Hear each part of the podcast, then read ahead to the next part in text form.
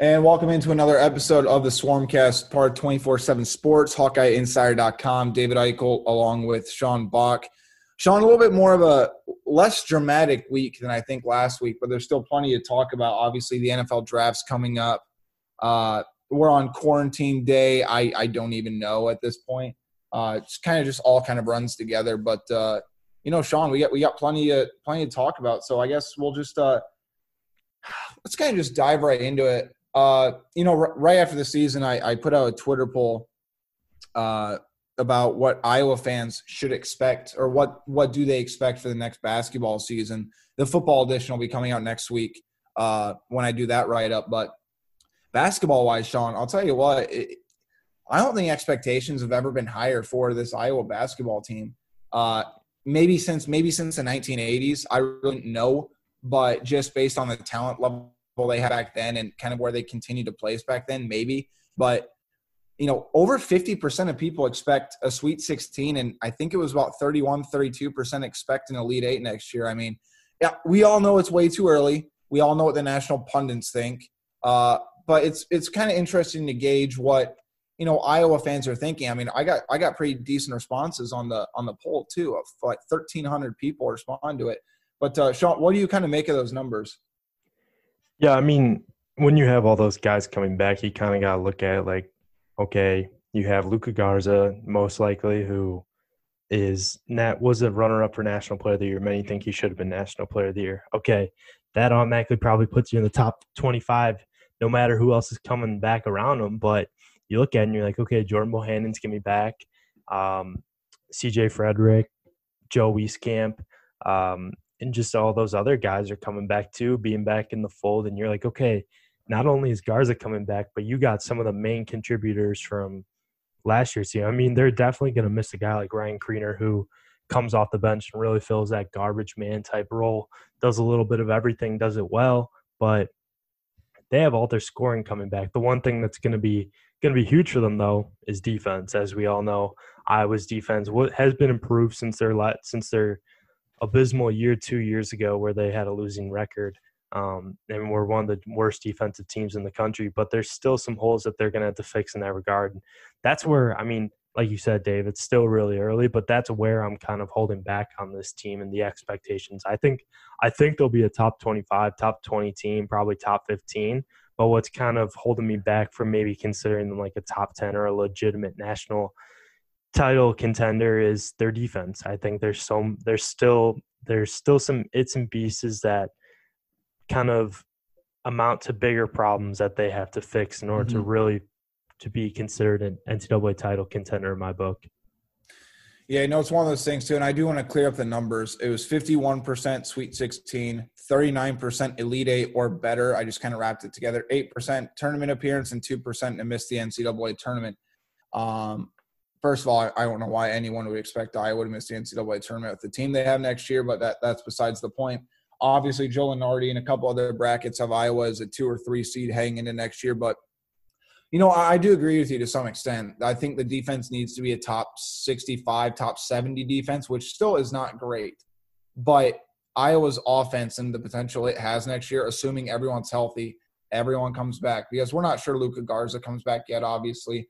I believe he will, but he is in the NBA draft right now to kind of get evaluated by teams. But again, no live workouts, very limited time to meet with certain teams, and a team's got to take a flyer on him. It's a weird year in terms of fringe NBA guys going to the draft or not. But Luka comes back. I thought he showed an improvement defensively, but like you mentioned, I think that Iowa's just going to have to really buckle down defensively if they want to take that next step.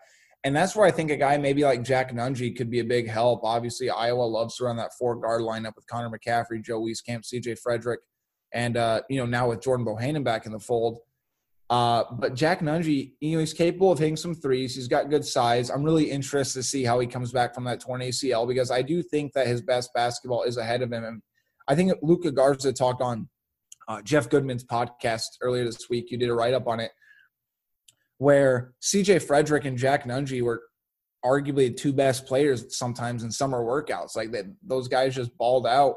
So a lot of Iowa players do feel like Jack Nunge really has not been able to show what he can do on the floor. Obviously, off to a slow start last year, was starting to put it together. And it's always tough coming off a redshirt year and kind of transforming your body. But then obviously the injury happened and he never really got that chance. So I'm interested to see what he brings to the fold. Obviously, Patrick McCaffery is expecting to play as far as I'm told, obviously dealing with residual health effects following his cancer battle back when he was 13, 14 years old. But he'd be a nice boost. I love him as kind of a Swiss Army knife guy, does a little bit of everything, makes winning plays. And as nice of a kid off the floor as he is, he's just as fiery as Connor on the floor. He is, it kind of runs in the family, very deep competitor. So like you mentioned, I think there's a lot of questions about it, but Iowa's offense is going to be one of the scariest and versatile in the country. I mean, if you have shooters, like if you have Joe Wieskamp, C.J. Frederick, Jordan Bohannon, and Luka Garza on the floor all together, man, that's a really tough guard for any team. And I think that's a nightmare in terms of trying to plan out your scouting report. Who do you want to double? Well, who do you want to leave open on the perimeter if you go double Luka Garza? If you try to double somebody on the perimeter, do you really want to have Luka Garza go one-on-one against your big? My guess is probably not based on what he did this year. So there's a lot of different factors, but I'm interested to see what kind of happens over the next couple of months. Yeah, I'm like you, Dave. I mean, obviously a lot of optimism as we've discussed the past couple of minutes and really the past couple months ever since the season ended abruptly. But I'm interested to see with the freshman class. I mean, you have a 5-man class coming in, not necessarily a high-ranked class, but guys that I think can really, really turn – I wouldn't say turn a program around, but really can keep that culture and that momentum going. As we talked about last week too, obviously with everything going on with some of the top prep players in the country going pro to the G League, with that option being available now, I think these 4-year, 5-year guys are that much more important. And that's the type of guy Iowa recruits. I mean, obviously there's some cases like Tyler Cook, who was considering going to the NBA after his sophomore year, came back, went after his junior year. Tyler Cook kind of felt like a guy to me who wasn't really planning to be a 4-year guy once he got to college, kind of wanted to maybe play 2 or 3 years, see what the NBA said about him and then go.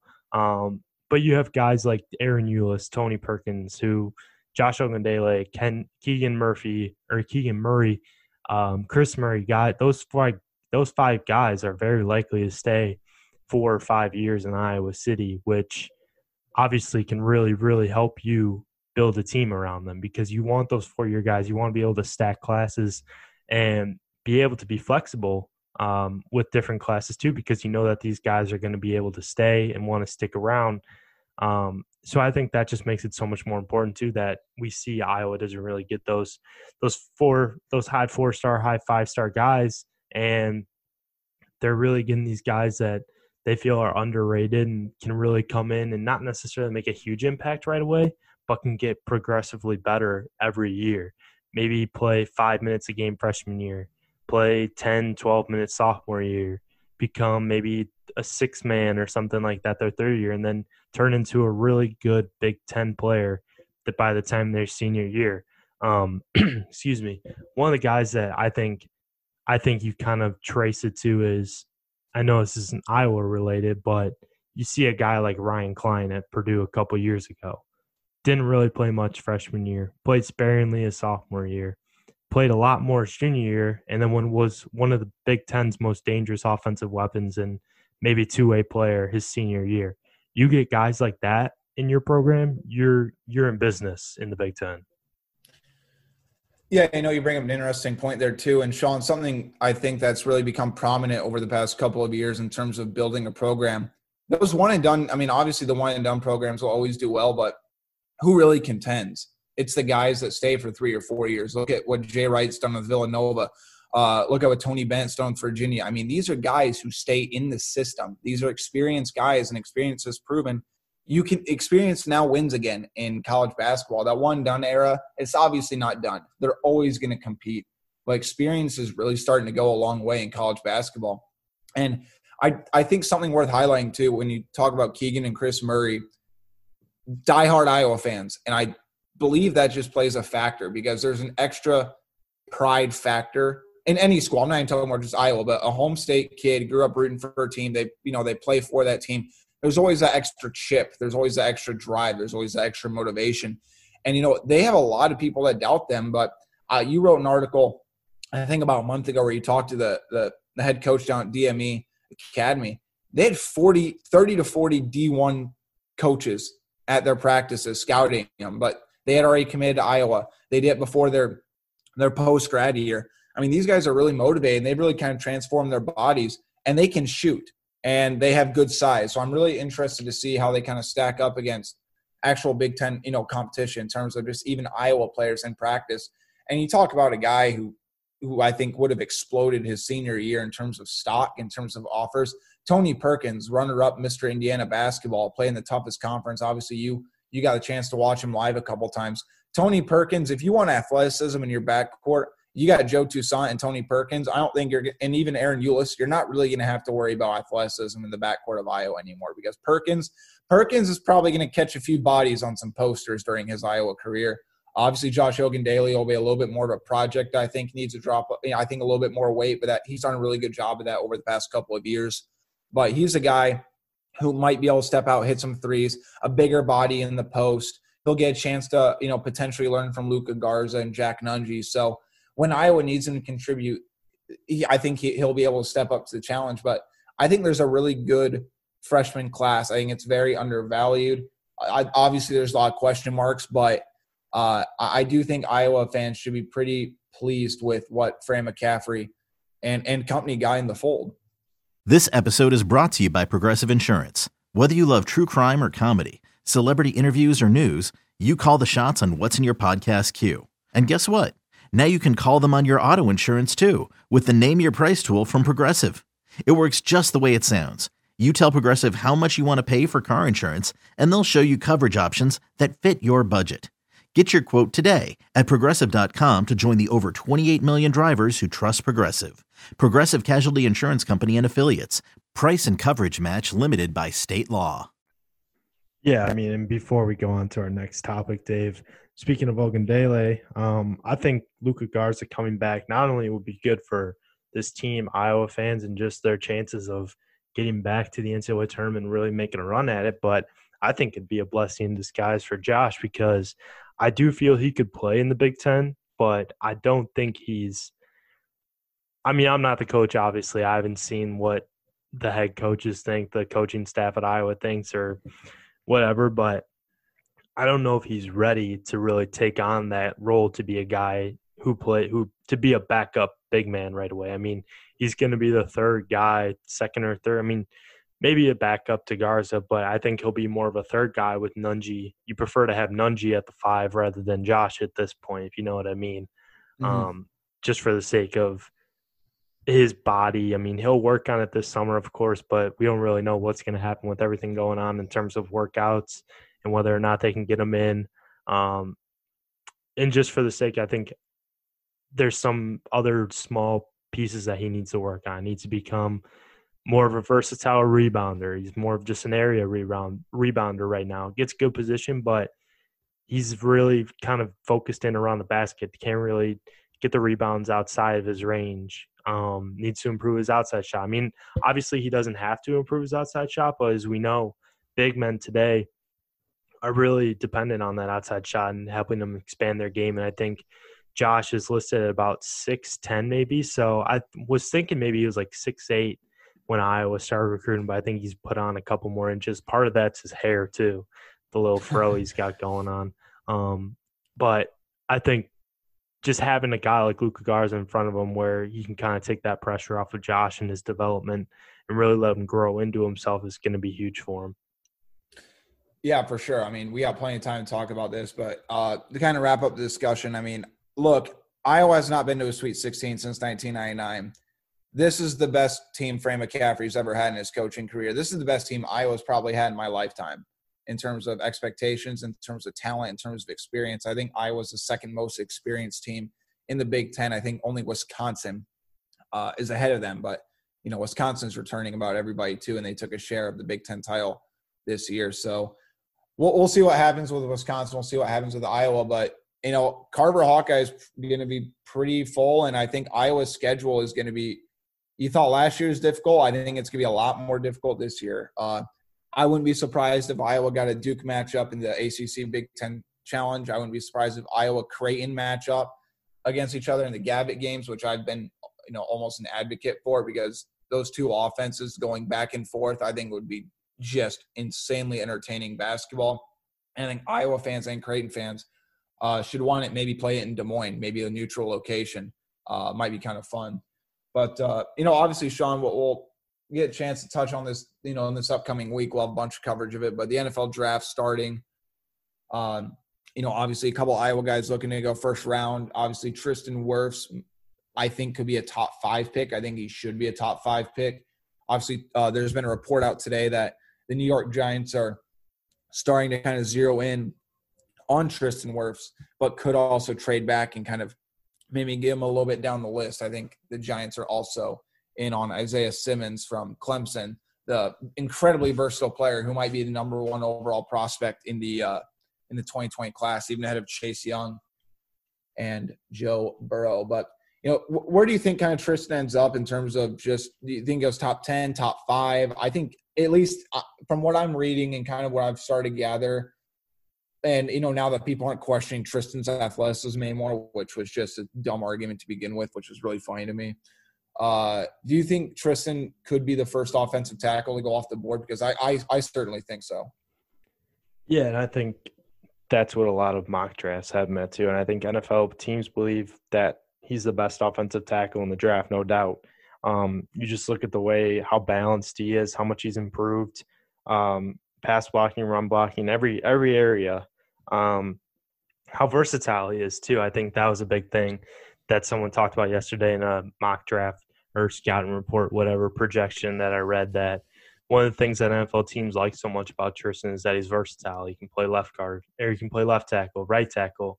You can move him inside the guard, whatever you need, he can do it. Obviously too big to play center, but 4 out of 5 spots on the offensive line that he can play isn't anything to scoff at. So I definitely think he's the best guy in the draft in terms of offensive tackles. I think New York Giants picking him at 4 really makes a lot of sense. I can see him going to 8. It's been back and forth between 4 and 8, but I think depending on what the Giants do, I think that's where he's probably going to end up going. Yeah, you know, it's interesting, too. You go to NFL.com, and they compare him to Brian Bulaga, which is kind of just funny because it's another former Iowa offensive tackle. Not a bad comparison, I think. But, yeah, you know, I think Tristan, I mean, it runs a 4.85 40, 36.5 vertical. I mean, the guy is just vicious, 6'5", 320 pounds. You know, something I think people are overlooking a little bit, not the scouts, but in terms of just people on the outside, Sean, he's barely 21 years old. He just turned 21. He is a true junior, started as a true freshman, the only true freshman offensive tackle to start in the Kirk Ferentz era. He's got a lot of experience. His best football is definitely ahead of him.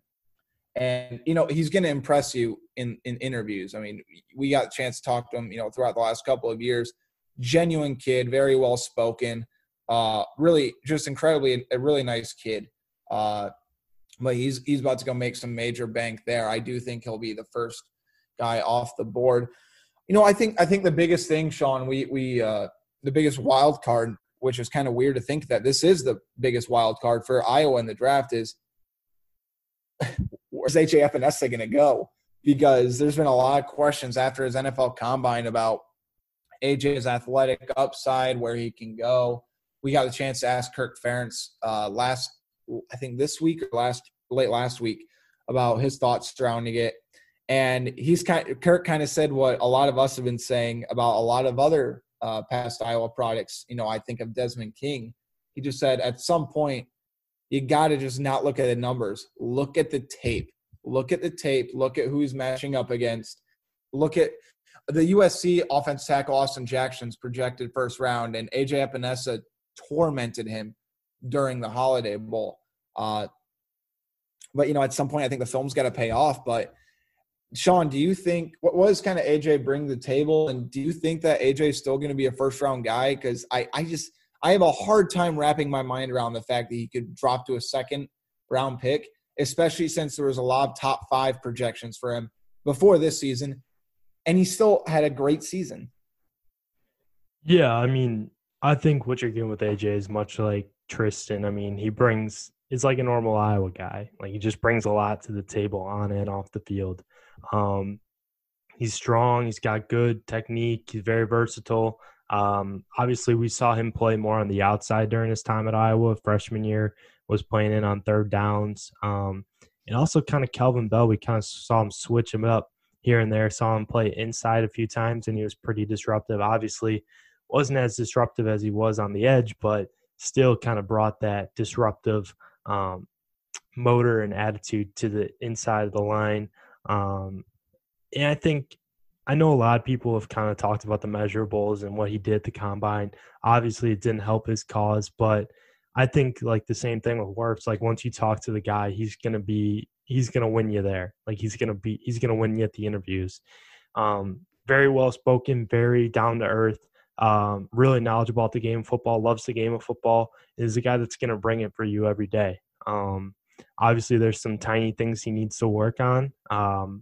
But honestly, when you look at him, you look at kind of his skill set and what he brings. He checks almost every box. I mean, there's not really much that he needs to work on. I mean, I know I said it before, but I think there's still – he's a guy that you can take a chance on, which is kind of hard for me to say, like taking a chance on a guy like AJ Epenesa, who is probably one of the most dominant defensive ends in college football, if not the most dominant, along with Chase Young. I think he's a guy that you could see go in the mid-first round, because I think one team is going to trust and be able to see what kind of Kirk said and be like, hey, like you got to turn on the tape and see what he brings, because he may not be the elite athlete in terms of how high he jumps or his 40 or his shuttle or his 5'10", 5, whatever they call that stuff.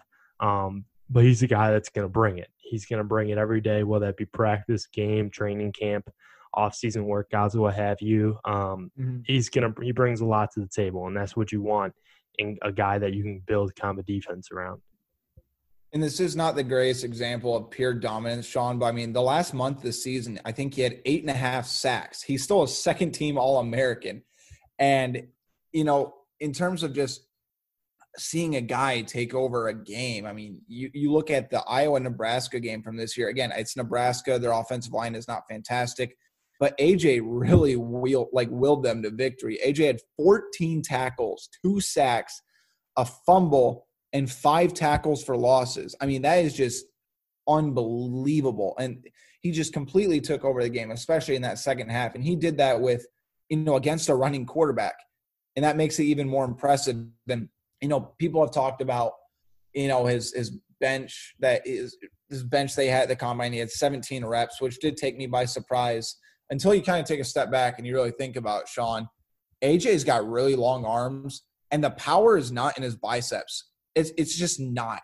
His power is in his forearms. He has extremely violent hands, especially when you watch him just shed off wimpy blockers, you know, especially throughout that last month this season. He's a guy who's going to rack up, I think, a good number of sacks in the NFL. I think he's hungry. I think, you know, obviously I do think there's a little bit of an athleticism curve to some extent, but he's an incredibly versatile athlete. I mean, he was a discus thrower in high school. He played 1,000-point scorer in basketball. I mean, this guy can do a lot of good things athletically. So I do think that there's still an upside despite what he showed at the combine. I do think if Iowa ended up having a pro day that he would have improved upon those numbers. So I think he's going to go late first round. I think a team, like you mentioned, I think a team's going to just like him too much. I think his tape doesn't lie. And, you know, Iowa linemen typically churn out well in the NFL. So I just, you know, it's not like a Desmond King situation where he's not going to drop that far. And the whole Desmond King thing still boggles my mind that he dropped as far as he did. But, you know, speaking of defensive back, Sean, we'll touch on these guys quickly before we head over to Nate Stanley, who I really think has improved his draft stock over the last month. But another guy that's really improved his draft stock, Michael Ojemudia might go in the first 100 picks, Sean. I mean, his 4.45 40, got great wingspan. He's got a lot of experience. It's crazy because I think before the combine, he was a projected 6th or 7th round pick? Yeah, I mean, that sounds about right. I mean, probably 4 or 5, if you're talking ones that were more generous. But Yeah, I mean, OJ, really physical player. He's long, he's big, he's got a good build to him. Obviously needs to work on kind of becoming a more reliable tackler, especially in the open field. But, I mean, he's got the coverage skills that you want in an NFL defensive back. Josh Edwards of CBS Sports suggested that some teams that make sense for him are Seattle Seahawks, San Francisco 49ers, Minnesota Vikings, and Cleveland Browns. I mean, he suggested that these teams like guys of the Josh Jackson, Michael Ojemudia bill, where they're more longer line or more kind of longer defensive backs that really can make up for maybe initial errors on the press or bad reads that they can make up for with their length and athletic ability. And I think that's something that really that fits OJ's mold for sure. So, yeah, I mean, I think – but like what you said, Dave, the third-round buzz is coming about, and I think he kind of fits kind of that third-round defensive back, under-the-radar guy. You kind of like, okay, like you know about him if you play him, but maybe if you don't play him, you're kind of like, who is this guy? He's a little older too, so maybe that hurts a couple teams' chances, or like kind of really rubs people the wrong way in a sense. But mature kid, it's going to bring it. Like we said with Epenesa and Wirfs, comes from Iowa. That's always something good, something always NFL teams look for is what program you come from. Yeah, he's a guy that obviously he's got a high upside to him. I think, or I wouldn't say high upside. I think he's got a high floor to him in the sense that you're going to get like what you expect, and what you expect is like high enough where you're like, okay, this guy can make contributions. Upside is like, okay, this guy is going to be really good eventually, but we don't see it yet. Like OJ is like, he's going to be productive right away, I think. Yeah, you know, it's kind of crazy to think about if he goes in that top 100 picks, third round. I mean, I'll go back to Desmond King. Desmond King went pick 151. So that's just – it's just crazy. You know, I think that people overread the analytics at times and just – you got to turn on the tape, who he's doing it against. And, you know, I don't know. I'll still never understand that decision. But really quickly, Geno Stone, I think – and, again, there's just a lot of wild cards to this Iowa class. Geno Stone, obviously – I thought he was a great leader for the Iowa backfield this year. I thought he was a good open field tackler, made some very athletic plays, but I think the size goes against him. I think there's an athletic, you know, there's kind of an athletic cap with Geno Stone. And, you know, I think that's what worries a lot of NFL teams. But again, you turn on the tape, his coverage skills were pretty solid, made winning plays, did slip up once or twice, but he's a guy who I think can make a difference on special teams and maybe in some sub packages. And really quickly, before I forget, too, I meant to talk about last quick thing on Ojemudia. I think the Seahawks make a lot of sense. I think the 49ers make a lot of sense because he is a guy where if you talk about having a high floor, it's all – the NFL, it's a lot about fit. You know, the NBA, I think it's not really. I think at times it can be. But the NFL, it's a lot of just scheme. What's your skill set? Do you fit it? And I think Ojemudia would fit a Seahawks scheme. I think he would fit a lot of those zone teams instead of the man-to-man teams. Which would be interesting to see how he does. But Geno Stone, I think, is going to go in the fourth or fifth round. I think that, you know, I think he'd be a good value pick there. And it's one of those things, too, Sean, where I think even you and I kind of talked about this. We kind of questioned why Geno left. I think a lot of people did. But, you know, when you look at his tape, you look at his numbers, you look at his athleticism, you look at his size, I mean, there really wasn't a chance that Geno was probably going to improve upon his draft stock after the kind of year that he had. So I think it made a lot of sense for him to go. I mean, what do you think? Should he have gone? What you have anything else to add on about his game? I mean, he again, it just seems like I really don't know how much more his stock could have improved. So I understand why he decided to go and skip his senior year. Yeah, I think that makes a lot of sense. He's kind of like Ojemudia in the sense where I think his floor is maybe higher than his ceiling in terms of or you look at a guy, you're like, okay, his floor, like what he's going to bring right away is more impactful than maybe what he can develop into, if that makes sense. He's got tools that you want. I mean, yeah, the height kind of hurts him in a sense, but he's a physical defensive back. I haven't seen many comparisons to him that I can really, really kind of attest him to or like really Okay, picture this. It's Friday afternoon when a thought hits you. I can spend another weekend doing the same old whatever, or I can hop into my all-new Hyundai Santa Fe and hit the road. With available H-Track all-wheel drive and three-row seating, my whole family can head deep into the wild. Conquer the weekend in the all-new Hyundai Santa Fe. Visit HyundaiUSA.com or call 562-314-4603 for more details. Hyundai, there's joy in every journey. I don't know. I'm having a hard time with words. Feel comfortable with it. Yeah. Feel comfortable with the comparison. Right. Yeah. I'm having a hard time with words this morning. I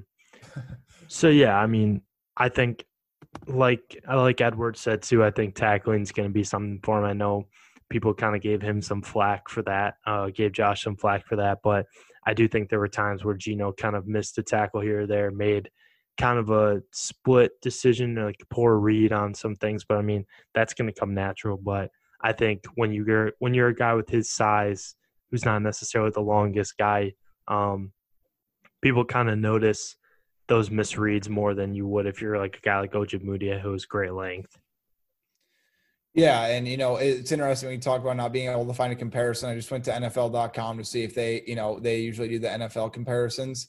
There was no comparison for Geno Stone. So it's going to be kind of a wild card there. But really quickly, before we kind of wrap things up and get into some of our questions from people, Sean, Nate Stanley, he really might have improved his draft stock a lot over the past, month. He obviously – you wrote a story yesterday after the report that he had the highest Wonderlic test score among quarterbacks at 40 out of 50, which is a really, really good score. And obviously the work that he's done with Tony Racioppi, and really quick plug, if you have not listened to Sean's interview with Tony Racioppi, Nate Stanley's quarterback coach, I would highly recommend it. Good stuff from him, and really just kind of good candid conversation about Nate Stanley's development and kind of what Tony does.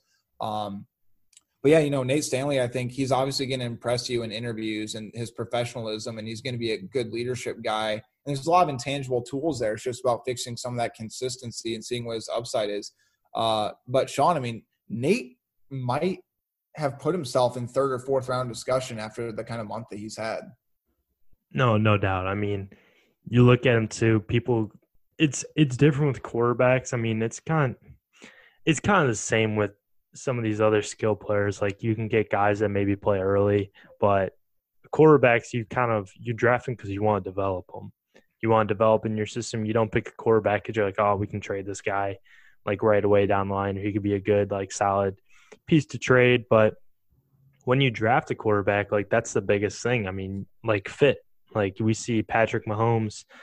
I know Bears fans hate to think about this, but do you think Patrick Mahomes would be putting up the numbers and be a legitimate NFL MVP if he were in Chicago? I don't think so, because I think the way they run that offense in Kansas City is perfect for his play style.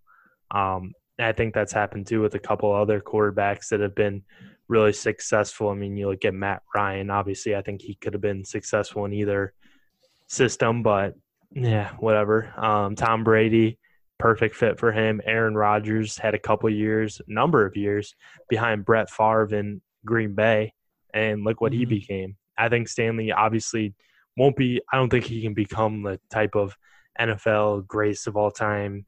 I'm not calling Aaron Rodgers the greatest of all time any means. But he shouldn't. No, he shouldn't. He should not. Mitchell Trubisky should be the greatest of all time, but he's really let me down, let everybody down.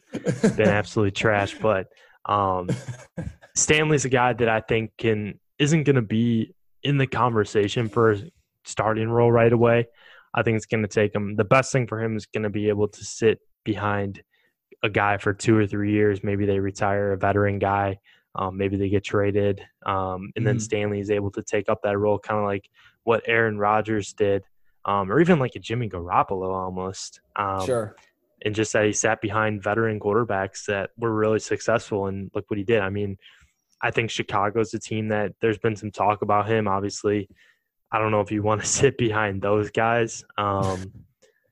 I think Atlanta, too, is another one. Detroit. Those are ones that Josh kind of mentioned that could take him on day three. But, I don't think he'll be a day two guy. I think day three makes a lot more sense. But I was kind of leaning towards maybe the 6th or 7th round, mostly 6th. But I could see maybe a 4th or 5th round pick really taking him. I mean, I talked about Epenesa being one of the biggest wild cards out of the Iowa bunch, but I think Nate Stanley is the biggest wild card because I mentioned to you, I think before we started this, Sean, I could see him going third round. I wouldn't be shocked. I could see him going seventh round. I'm not going to be shocked. The only way I'll be shocked is if he does not get drafted. But I think there's too much size. There's too much upside for Nate. So I do think he'll I think he's going to go. I think fifth round. That's my final pick. I think he'll go fifth round. I don't want to say to who because, honestly, I don't know who he's going to go to. I think there are a number of teams that could take him. But we'll just have to wait and see. Obviously, HawkeyeInsider.com will have the latest on all of that. So we do a couple of questions here, Sean, before we kind of wrap things up. And, first one's kind of interesting because we haven't really seen the guys play, but it's an interesting question to think about. We debated this, I think, once or twice before. Elijah Yelverton or Luke Lachey, who has the better career at Iowa? And he mentions he thinks they're both going to be great. Sean, I'll start with you because I've gone back and forth on this because I do think Yelverton was a little bit undervalued by the scouting services. He's a high 3-star. I think he should have been a low 4-star, but there's a lot of upside there with him.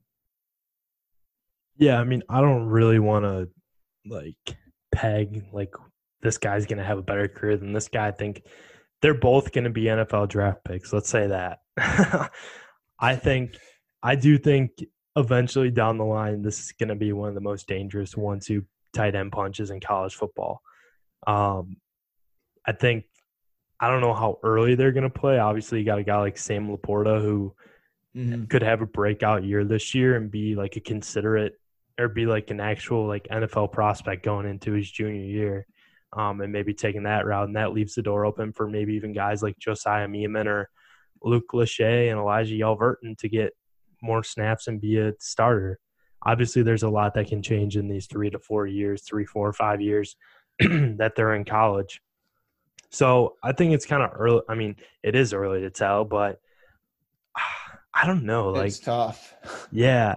I think Elijah – I mean, I've been talking a lot about ceiling and floor today. I think Elijah's floor is higher than Lachey's at this point. I do think Lachey's going to be a really good tight end at Iowa. I think his upside's a little higher right now, just in terms of his athletic ability and what he did. I mean, don't get me wrong, Elijah's a great athlete, but some of the dunks that Lachey threw down during the basketball season were just incredible.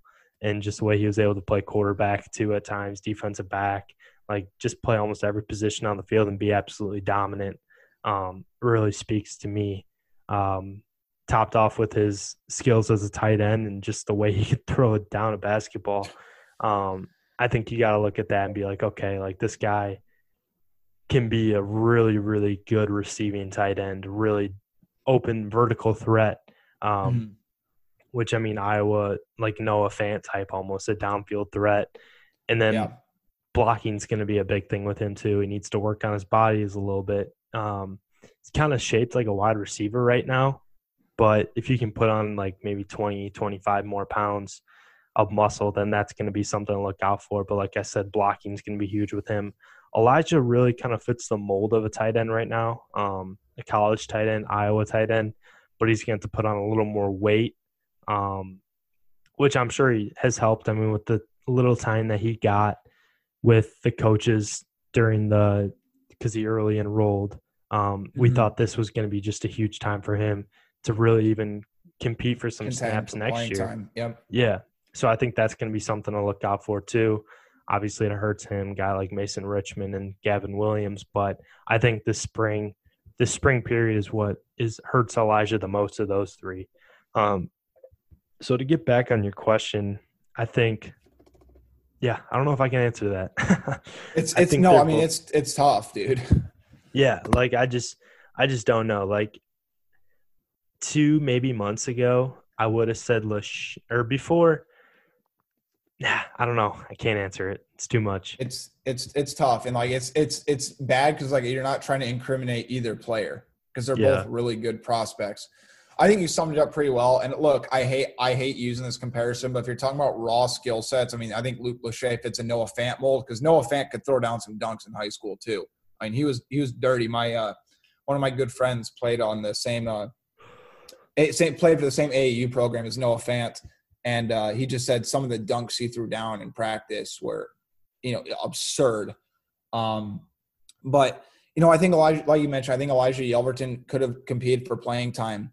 This season had spring football and all this madness not really happen. I do think Elijah, and again, I hate using this because I think Elijah's raw skill set's like a TJ Hawkinson too. He's got to improve on blocking, but if you're talking about just Noah Fant, I hate doing that because it's not fair to either one of them in that pressure. But in terms of raw skill sets, that's where the skill sets are. Are they at the level of those two guys? No, but they have some good skill sets there. And you mentioned being the, number one and two, one of the best 1-2 punches in college football in terms of tight ends. I think that's a very realistic possibility. I think they'll both end up being draft picks. Very high upside. Yelverton had 30-plus offers. Luke Lachey was All-American, pursued by a lot of people. Didn't get an Ohio State offer, which was, interesting to a lot of people. A lot of Ohio State fans really wanted him, obviously because his father was a Buckeye great and is still a very big part of that program. He had a basketball offer from Bowling Green too. That's right.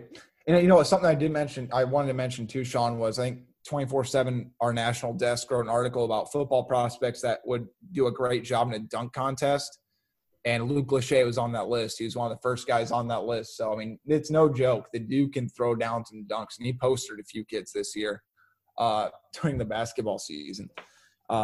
But in short, again, it's a very politically correct answer, I think, for both of us. But they're both going to be really good. They're just both good prospects. And it wouldn't surprise me. I think Luke's going to redshirt this year. I think he'll get a 4-game limit.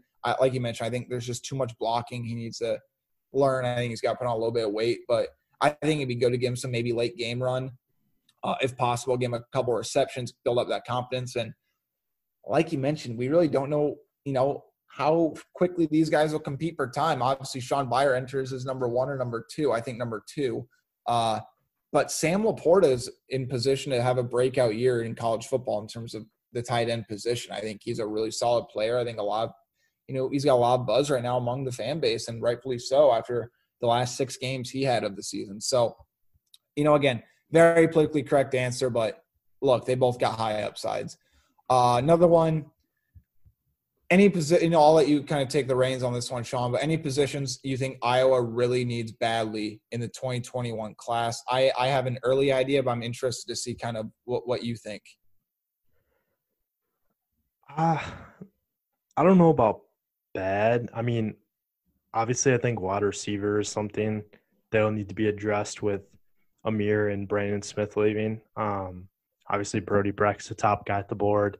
Skylar Bell from the Taft School in Connecticut's up there as well, but he's more of kind of a slot guy. Arlen Bruce, who could play running back, but I think Iowa wants him as a wide receiver.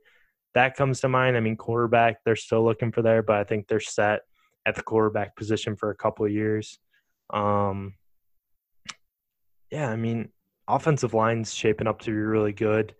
Defensive line's going to be pretty good. I mean, the 2020 class definitely gives them a little more, flexibility to work with. I mean, obviously those guys aren't proven yet, but you gotta love the potential of them. Linebackers are set. Wide receiver, I think, will be interesting because you want those guys on the outside, those taller guys. Brecht, you have Calvin Lockett already in the program. Desmond Hudson made some noise during fall camp. Kirk Ferentz was really high on him. You got guys on the outside, but I think you want to get another one too, just to be safe. And I think Brecht is such a big guy for that because, he's an in-state guy, grew up a big Iowa fan, obviously is exploring the option of playing baseball too, but football is going to be the main thing for him. And he's a guy that I don't think can make an impact on day one, but is a guy that if you get in the program for long enough can really become an all-conference caliber receiver like Amir Smith-Marset and Brandon Smith.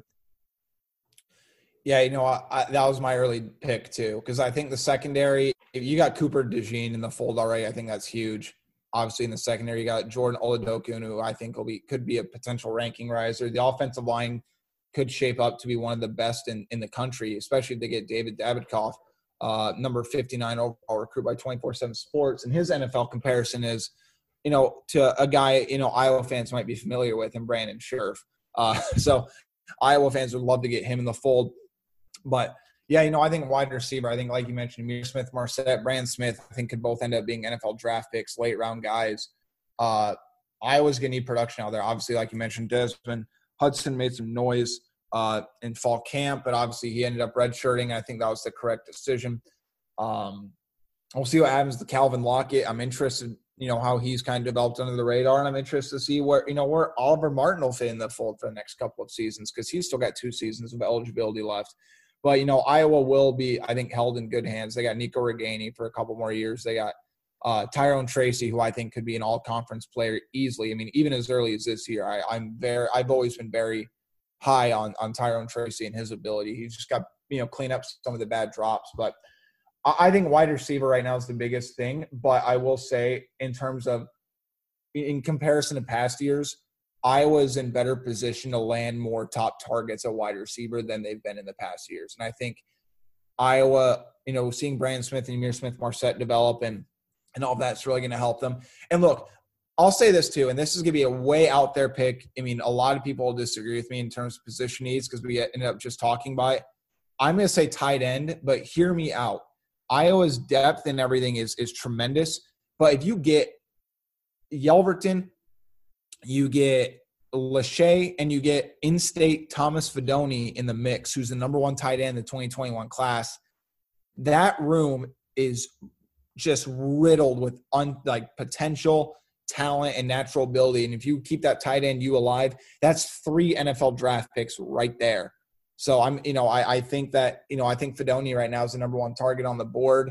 I'd even maybe throw Brody Brecht in the mix. Quarterback, I do think you need to throw in, just because if you have Deuce Hogan, you have Alex Padilla, and you got Spencer Petras, obviously, but you really want 3 or 4 guys in the room, take 1 quarterback a class. But as you mentioned, it's not really the most. I'm Sandra, and I'm just the professional your small business was looking for. But you didn't hire me because you didn't use LinkedIn Jobs. LinkedIn has professionals you can't find anywhere else, including those who aren't actively looking for a new job, but might be open to the perfect role, like me. In a given month, over 70% of LinkedIn users don't visit other leading job sites. So if you're not looking on LinkedIn, you'll miss out on great candidates like Sandra. Start hiring professionals like a professional. Post your free job on linkedin.com/recommend today. Pressing need right now, but it's still important to get, you know, those guys in the fold. All right, so Sean, we got a couple more questions here, and we'll wrap this up. Without spring practice, do you think Iowa transfers will be lower and will be forced to take a smaller recruiting class? Wait, rephrase that question. So basically, without, you know, spring practice is a time where people really either transfer out because they learn where they really are on the depth chart, but because no spring practice, do you think that less people will transfer out of Iowa and now force Iowa to take a smaller recruiting class? That's a tough question. Yeah. It's one of those things where you talk about, it depends on if the one-time transfer rule takes effect, because I think that's going to be a huge factor. If they vote on that and players are allowed to transfer once, then no, because I think people transfer out when summer workouts and, you know, if there's a fall camp, if that happens, then I think people really start to learn where they are. Yeah, I agree with you there. I think people are going to be – I do think people are going to be more willing to stick around, but I don't know how it'll impact the recruiting class, because I think that scholarship stuff tends to work itself out. So I think maybe it's like a 1 or 2 player difference, maybe, depending on recruiting. I can't really think of any scholarship players or speculate on any scholarship players that are considering transferring out at this moment in time. So I think maybe 1 or 2 different, more or less, players in the class, I think makes sense. You know what I mean? Mm-hmm. Yeah. And I think you hit the nail on the head right when you said that the scholarship situation will always work itself out. I mean, it really always does. So I think that's a simple answer. And as far as I think you bring up a good point in terms of, you know, I think people are going to stick around at least for the foreseeable future, maybe not before the season, but for the next couple of months, because there's just so much uncertainty with the one-time transfer rule, with the coronavirus and everything it's impacting, the timeline of college football, everything else. But, I do think it'd make a 1 to 2, maybe 3-player difference. But, I mean, we've seen a number of guys transfer out over the past couple of seasons, and it's not an Iowa problem. I mean, it's just college athletics. It happens. It's a good question, but I think maybe 1 or 2 players it'll impact maybe more. But, again, it ends up working itself out. Sean, we'll kind of wrap this up, and it's something that I hate speculating, but I'll answer the question, but I'll let you take the lead on this. Of the 3, what is most likely to happen? Seasons canceled, conference only scheduled, 2020 year play in 2021. I'll go with C, play in 2021. I know A is off the table.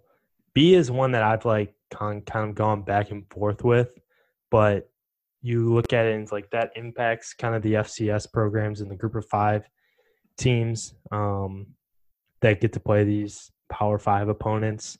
So I think maybe they'll get 1 or 2. I mean, that's interesting though, because what do you do? Do you play the Cyhawk or no? I don't think you would. Another thing too, Sean, is that would impact Notre Dame because Notre Dame's an independent.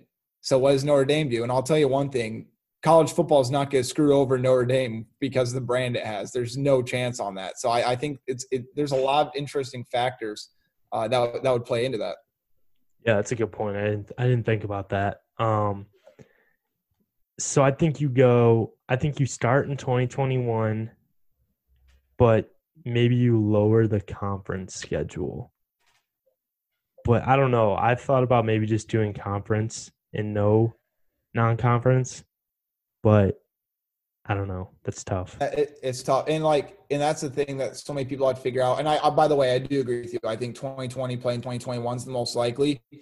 But because first of all, I think season canceled is off the table, and not because the unsafe conditions or not because of the other factors. The reason why I think it's off the table, it will screw college athletics for the foreseeable future, maybe in the next decade, because of how much lost revenue it'll take a hit. Because college football drives college athletics. It is the driving force behind all the non-revenue sports. Even not basketball, because basketball still make a few $1 million, but college football makes what 90, maybe 95% of the overall money, maybe more. That is what drives, especially Power 5 sport teams, drives everything. So I think cancels off table. Conference only, sure. Maybe they do a delayed start. Maybe they start in October and go till December, then play the bowl games in January. And it's interesting because if they go 2020, they play 2020 year in 2021. Well, when do you play 2021? We asked Kirk about this a couple weeks again, last week. I know he said they could do it, but I'll tell you what, Sean, I have a hard time believing they could play 24 college football games in a calendar year. I mean, that just seems incredibly dangerous. Look, it's all dangerous, but what do you do if a guy tears his ACL, tears an ACL in the first game of the season, of the 2020 season? Well, he misses 2 seasons of eligibility then, because he's not going to come back in 6 months. Yeah, some guys can, but the majority of people aren't going to be able to do that, so they miss 2 years of eligibility. It opens up a giant can of worms, and I just don't see how to really solve that.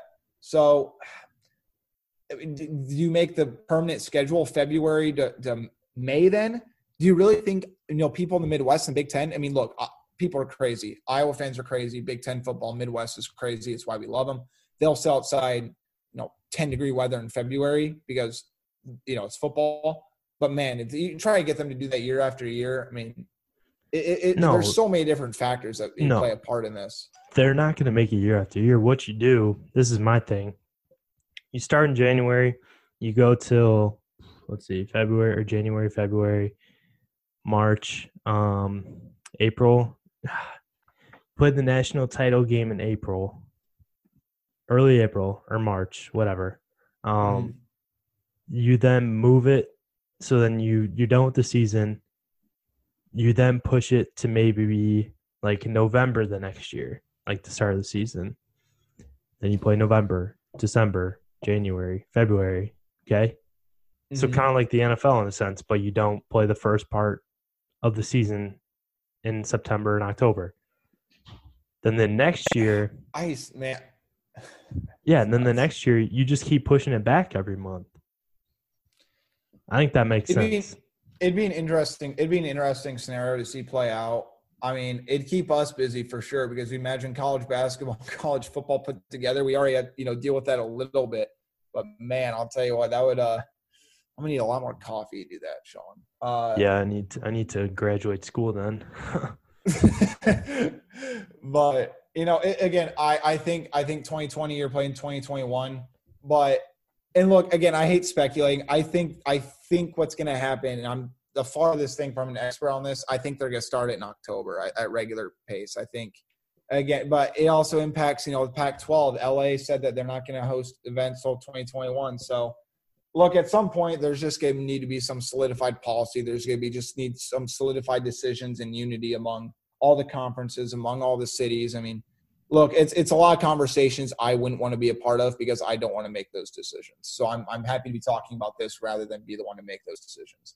But yeah, Sean, I think that pretty much wraps it up. So stay tuned to HawkeyeInsider.com for the latest, 24/7 sports for the latest. Obviously, NFL draft coverage will be coming over the next couple of weeks. Breakdowns of the prospects. When Iowa players get drafted, how they'll fit in, et cetera, and continue to turn out good content to give all of you and outlets during this kind of craziness that we're all kind of just diving headfirst into with the pandemic. But, yeah, until then, we'll see you next time, and thanks for listening. Thanks, guys. It was a very bright shining light, Sarajevo, and they needed to kill that light. From producers Matt Damon and Ben Affleck, explore how art and music sustained hope during the siege of Sarajevo, thanks in part to humanitarians and the band U2. U2, they represent a personification of our resistance. The Hollywood Reporter hails Kiss the Future, moving and inspirational. Kiss the future! Viva Sarajevo! Kiss the Future. New documentary now streaming exclusively on Paramount+. Go to Paramount+ to try it free. Terms apply.